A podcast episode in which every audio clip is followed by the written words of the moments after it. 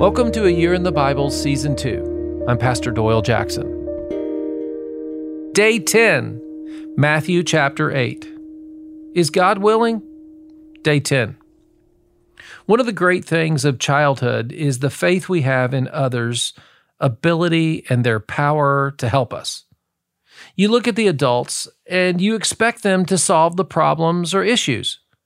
Babies expect their mommies and daddies to solve their problem even if they can't explain what the problem currently is. Babies cry and adults start moving.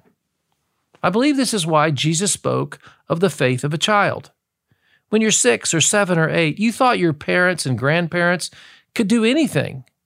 There were very few things that you thought they would be intimidated by. Like Santa Claus, you just believed.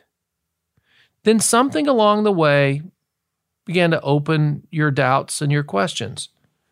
Maybe it was Christmas and you didn't get what you hoped for. That Red Ryder BB gun or that Xbox 360 didn't arrive. It never occurs to you that your unanswered prayer, your desire, had a bigger reason or connection than just the unreceived gift. In much the same way, we start to question God's power and we stop talking with Him. I don't know if that's where you are. Well, maybe today we'll turn that around for you.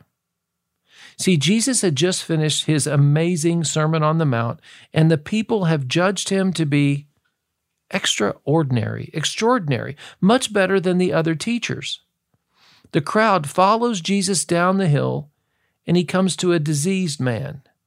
Matthew chapter 8, verse 2. A man with leprosy came and knelt before him and said, Lord, if you are willing, you can make me clean. I've heard this for years. Pastor, do, do you believe God could forgive me? Do you think God could heal me? Could He fix my marriage, deliver my child, help my mom, get me a new job? Yes, yes, yes, and yes. I'll go further. He wants to. Will you believe and will you ask Him? See, Jesus heals the leper and then a Gentile soldier's servant without even leaving town. Jesus is amazed by this non Jewish man's understanding of authority and kingdom power. God wants to heal, to deliver, but will we trust him and follow? Jesus came to fulfill the prophecy of God in Isaiah. That's just proof that God is willing.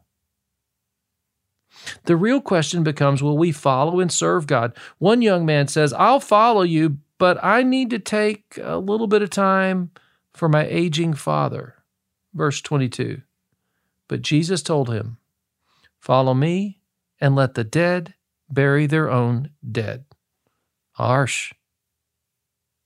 There are difficult choices to be made. As they cross the lake, Jesus calms the storm. God is willing to calm storms and deliver from demons. If you know someone harassed in any way, God is the solution. If you're in a storm, Jesus has you covered. Let's pray. Father, I believe you are willing. I'm sorry I didn't ask sooner. My life has been raging, and I'm asking now. Are you willing? I need you. In Jesus' name, amen.